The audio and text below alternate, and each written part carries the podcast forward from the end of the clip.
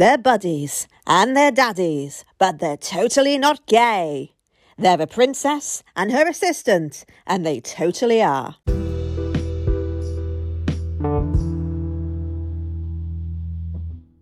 Hello, lovely listeners. Welcome to another episode of Not Just Tentacles, where I, Rachael, attempt to demystify anime. The plan was I was going to watch the fourth episodes of each of these shows on Crunchyroll and tell you what I thought about them. And how the series in question were shaping up to be, well, winter 2023's finest, or at least those that I've been watching, but it was not to be. Crunchyroll was doing the Circle of Doom. So I thought, oh well, let's go on what we have already. And what we have already is pretty promising, actually. I'm thoroughly enjoying both of them. So to kick off, we've got Buddy Daddies, which is meant to be, I wouldn't say a placeholder for Spy Family, although it does share many themes and just general feels in common. In fact, I am going to be a little bit disloyal here and say that I've found um, Spy Family ever so slightly draggy of late. I mean, I still like it, but it's turned into a bit of a shaggy dog tail, and I feel like Buddy Daddies, for the time being at least, is doing it better. So the story is we have our odd couple, and I don't mean they're an actual couple, they're roommates, and I mean actual roommates, um, Kazuki and Ray. So Kazuki is a blonde extrovert who has lots of friends and lots of girlfriends by the look of it. Because the first time we ever see him, he's just honey trapped someone and is nicking information from her. Um, he appears to have um, a past. Well, I know all people do, but you know what I mean. It seems that he previously had a family, and I originally thought that he just wimped out of being a dad because that's what he made it sound like. But from the flashbacks that we've seen, ever so slightly fleetingly, it looks like um, his wife and kid died, but more on that, I'm sure, will be revealed in later episodes. Meanwhile, he rooms with Ray, who I personally love. He is this quiet, awkward, grumpy otaku who just spends his entire time sitting around playing video games and rarely ever leaving the house. And the only time where he does bother to do so is when they're going out assassinating people because, yep, they are hitmen. And this would prompt Ruth to ask because this is something that she asks every time that this comes up. Why are there so many assassins in anime? And it does give the impression that getting an assassin in Japan is about as easy as booking a plumber. And I have my theory about this. My idea is it achieves three things. One, it establishes your hero, or rather your protagonist, as a complex individual with few morals, but they tend to be all right. They just basically kill people for money. So it, it does that. Two, it means that you'll never ever have to research anything because the idea is that um, you just show up somewhere, you murder somebody, and then you're gone. And three, there's an almost limitless amount of opportunities of storylines with this kind of thing. So I get it. I understand it. It can sometimes make you think, oh God, not another bloody assassin. But in this instance, it fits because it's like, what is the most unlikely thing that you can picture an assassin doing?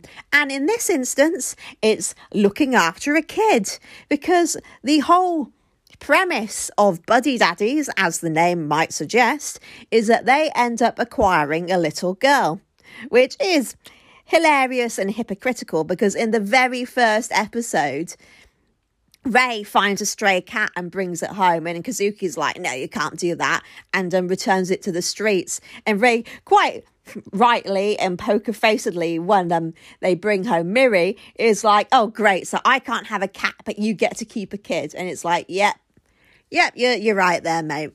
So think of it as being like in Bruges crossed with three men and a baby. I think that's a fair summary. So basically, what happens is they're on a job where Kazuki is dressed as Santa wheeling a cake, and in the kind of time, kind of time honored um, some like it hot type way. Ray is hiding under the cake and ready to open fire on their target. But it goes ever so slightly wrong because a little girl appears and she's all like, Yay, Santa!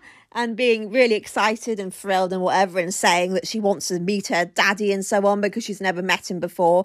And they're like, oh God, oh God, abort, abort. But they end up going into the room anyway where they find their target and Ray being Ray kills him. And um, unfortunately, I mean, this should come as no surprise for anybody that's watched any work of fiction ever. The target turns out to be the kid's dad. So they've just made her half an orphan. But the little kid um, now believes that Kazuki is her dad. So she now lives with them.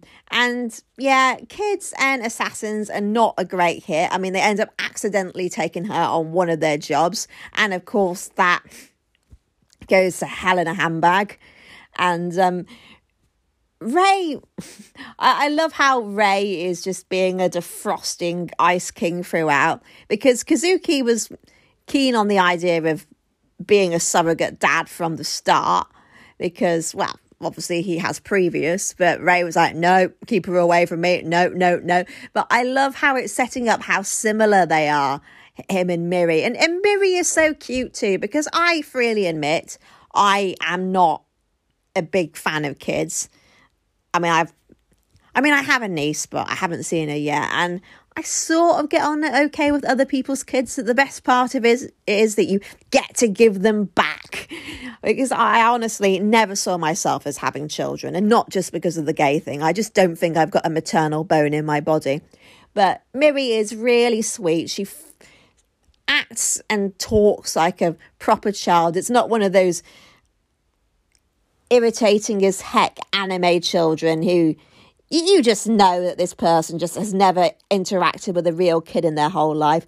So she likes funny cereals and snacks and playing computer games and running around and she needs the toilet and she kicks the back of chairs and just everything that anybody that's had to babysit a kid knows is par the course. The third episode, so the last one I watched, it was a change of pace because I thought, oh, it's going to be um some more amusing hijinks. I mean, don't get me wrong, the previous episode was great and there was the nail biting, knuckle gnawing, oh God, they're killing people, but there's a kid there. Ah, are they going to escape? Are they going to be all right? Ah. So, but the third episode, oh my God, I was not expecting that. So Kazuki's like, oh, this isn't fair. We need to give the kid back. And they find out um, from their boss, who is doing the whole anime using a coffee shop stroke bar as the front of his business. Are there any actual real bars and coffee shops in Japan? One might ask. Are they all secret cover ups for something about them? Anyway, they he has given them the details for the kid's mum. He, she's apparently one of the floozies of the of the target. And um, Kazuki manages to find her. She is a singer in a really dingy bar. And um, she's being mistreated by a heavy, so he hits him and he and the guy runs off. But then she's furious with him because he's her boyfriend, so as well as obviously Miri's dad.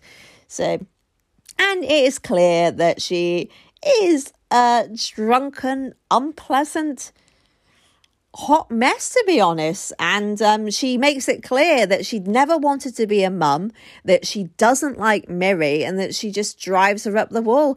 And Kazuki is just getting angrier and angrier.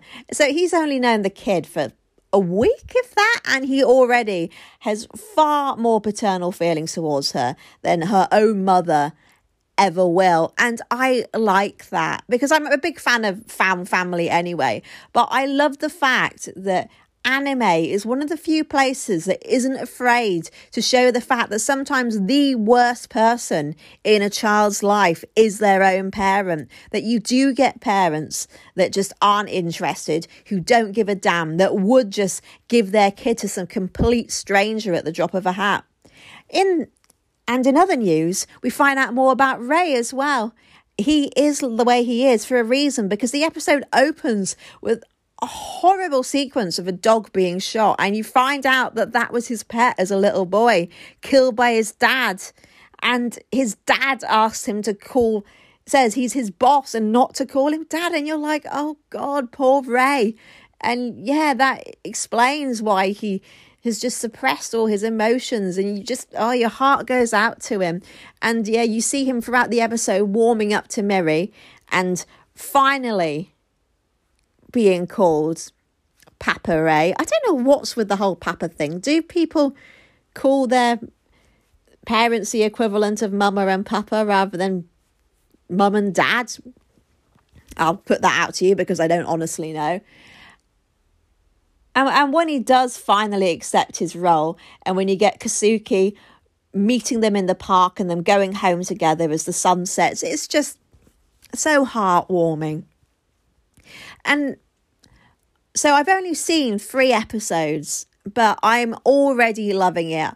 I'm already engrossed. I'm already wanting to see what happens next. I mean, I can only assume because the beginning of the show was in the future. Well, possibly a few months down the line, I don't know, when they firmly think of themselves as her dads. But we'll, we'll, we'll wait and see. But everything about it is good, it's solid, it's well made, well animated. I enjoy the characters, they feel real. There's the whole anxiety about their lifestyle versus the kid. I just feel that it's it, yeah, it's not going to it's not going to change the world, but it is still fun. It still makes me happy to watch it every week. I always smile when I see that there's a new episode, and I do want to see these crazy bastards become dads, as well as finding out more about their backstories and um, just learning what makes them tick, why they became assassins in the first place, and why Miri's dad was such a cunt. He was willing to hold his own daughter hostage. So, yeah, all of that I want to know. I will happily watch all of that.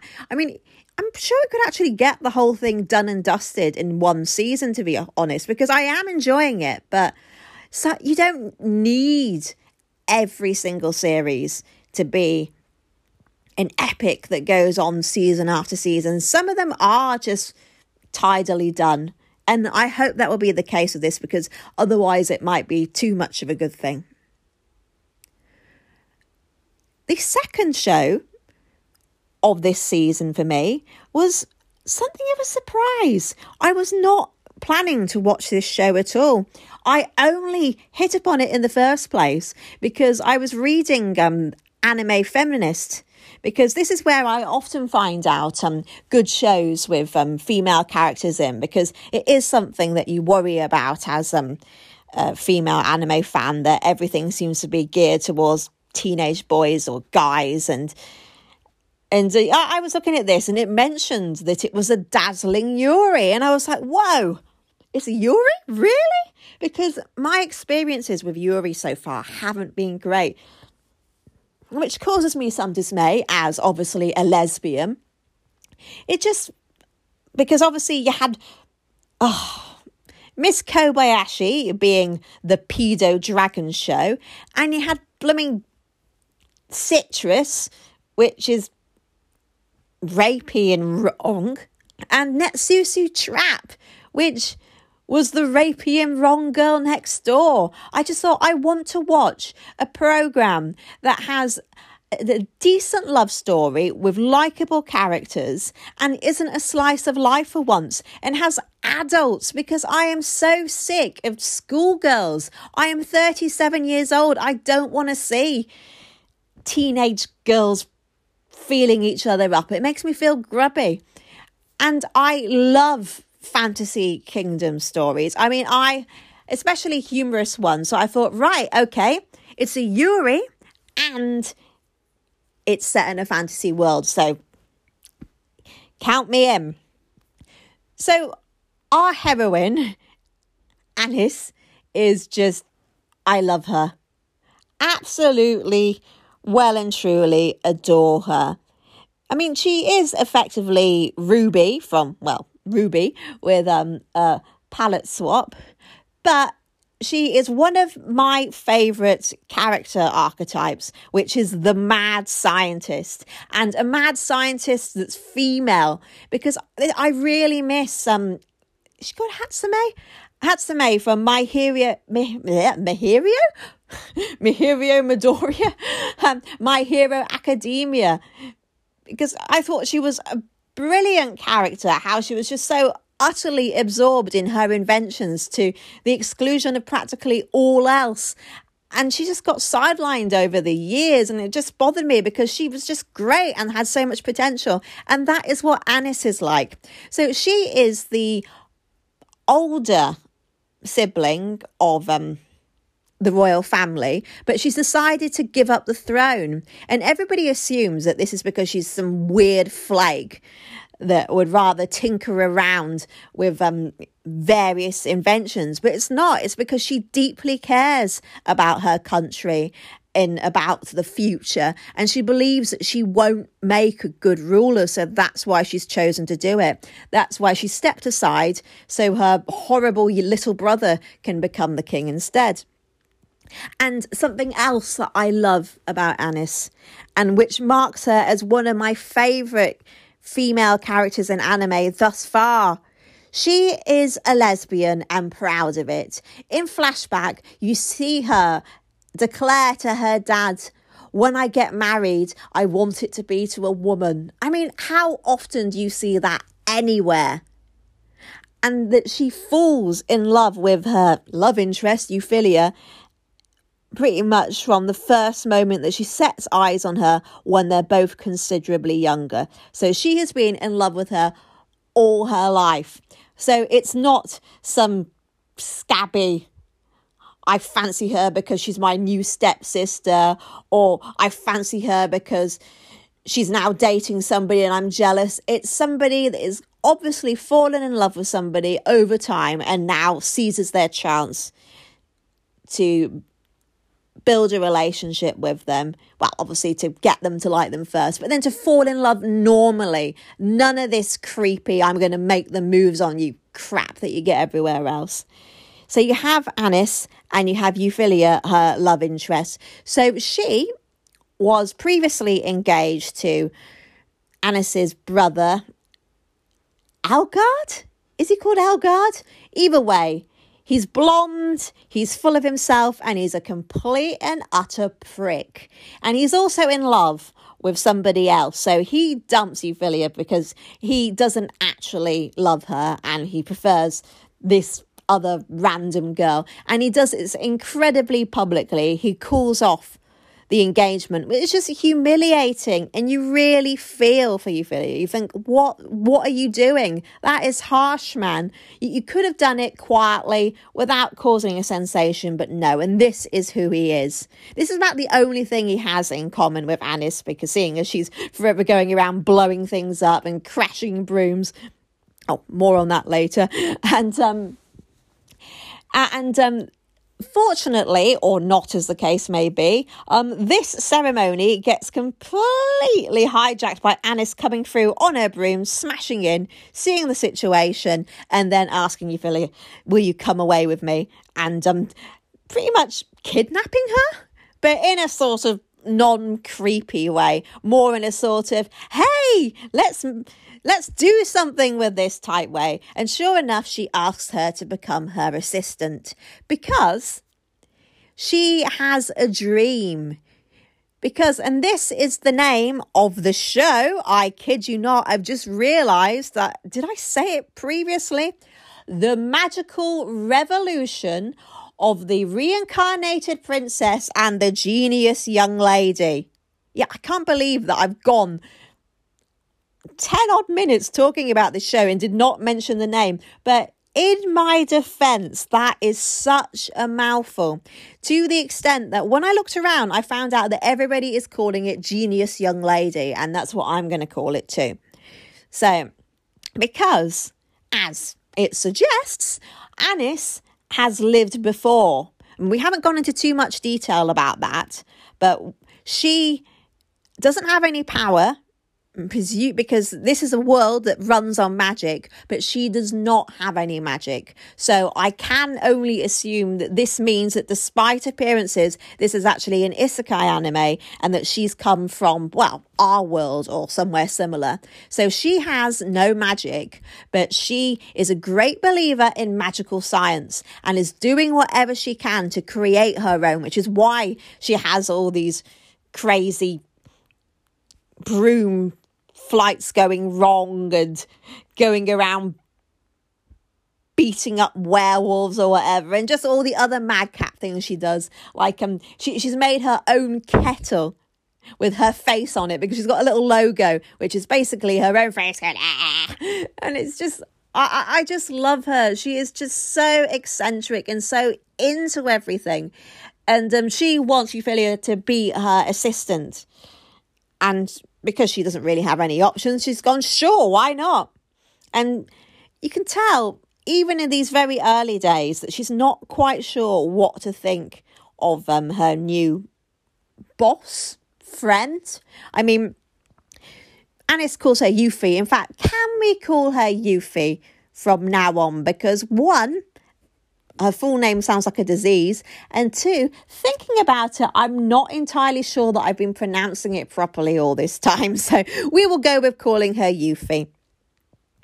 Because Yuffie, unlike Anis, is a complete and utter paragon of magical power. She's meant to be one of the most gifted people ever to have lived in that regard. And you're probably thinking, oh, not the old anime trope of somebody being the best whatever, even though they're like 19 or whatever. Well, yes, this that is the case, but roll with it. And I guess it does make sense in this case because Anis is a mad genius, so she of course she'll be attracted to somebody that is her match intellectually rather than some no mark.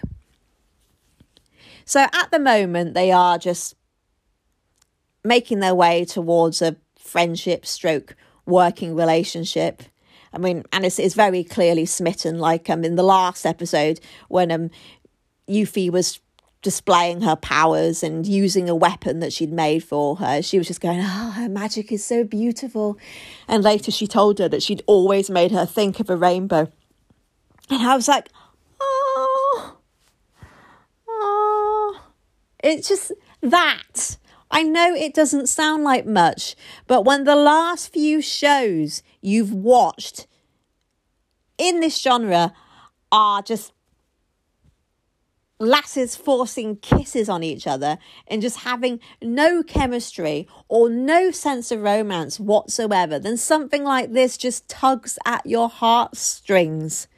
And it looks gorgeous and the characterization and the music and the everything. I mean, okay, the only criticism that I have, um, apart from the fact that it hasn't quite explained the fantasy kingdom aspect of things, but I'm sure we'll learn more about that, is maybe it's ever so slightly slow paced.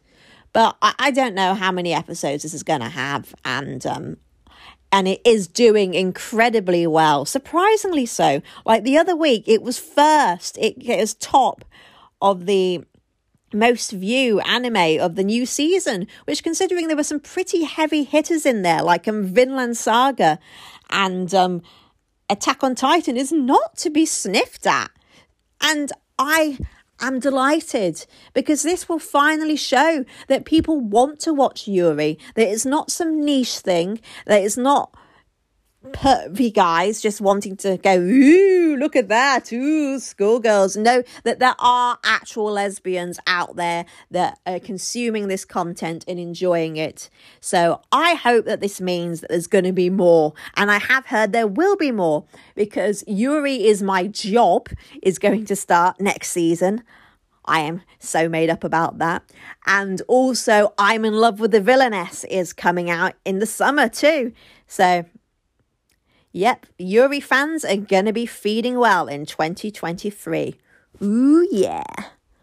Um, and I think that's um everything. I realise I've um, witted on a bit, but that's me talking about my two of my favourite things: hitmen and lesbians. What we need now is a lesbian hitman. So somebody out there commission the anime. So um, I don't know what I'm doing next time. Actually, I do. I tell a lie. Um, so um, next time I'm going to be doing a very special episode and not in the I'm going to rant about um, a serious subject this time. It's going to be me talking about the show that possibly prompted my love of anime in the first place many, many, many moons ago. Jem. Because, face it, it's got magical girls secret identities, crazy science, feuds, skullduggery, everything is essentially an anime with music, musical episodes every episode. So until then, love you guys. Bye. Thanks for listening. If you've enjoyed this podcast, don't forget to subscribe. And you can also follow us on social media. We are at Tentacles Not on Twitter, and on Facebook, our page is called Not Just Tentacles. Speak to you soon. Bye.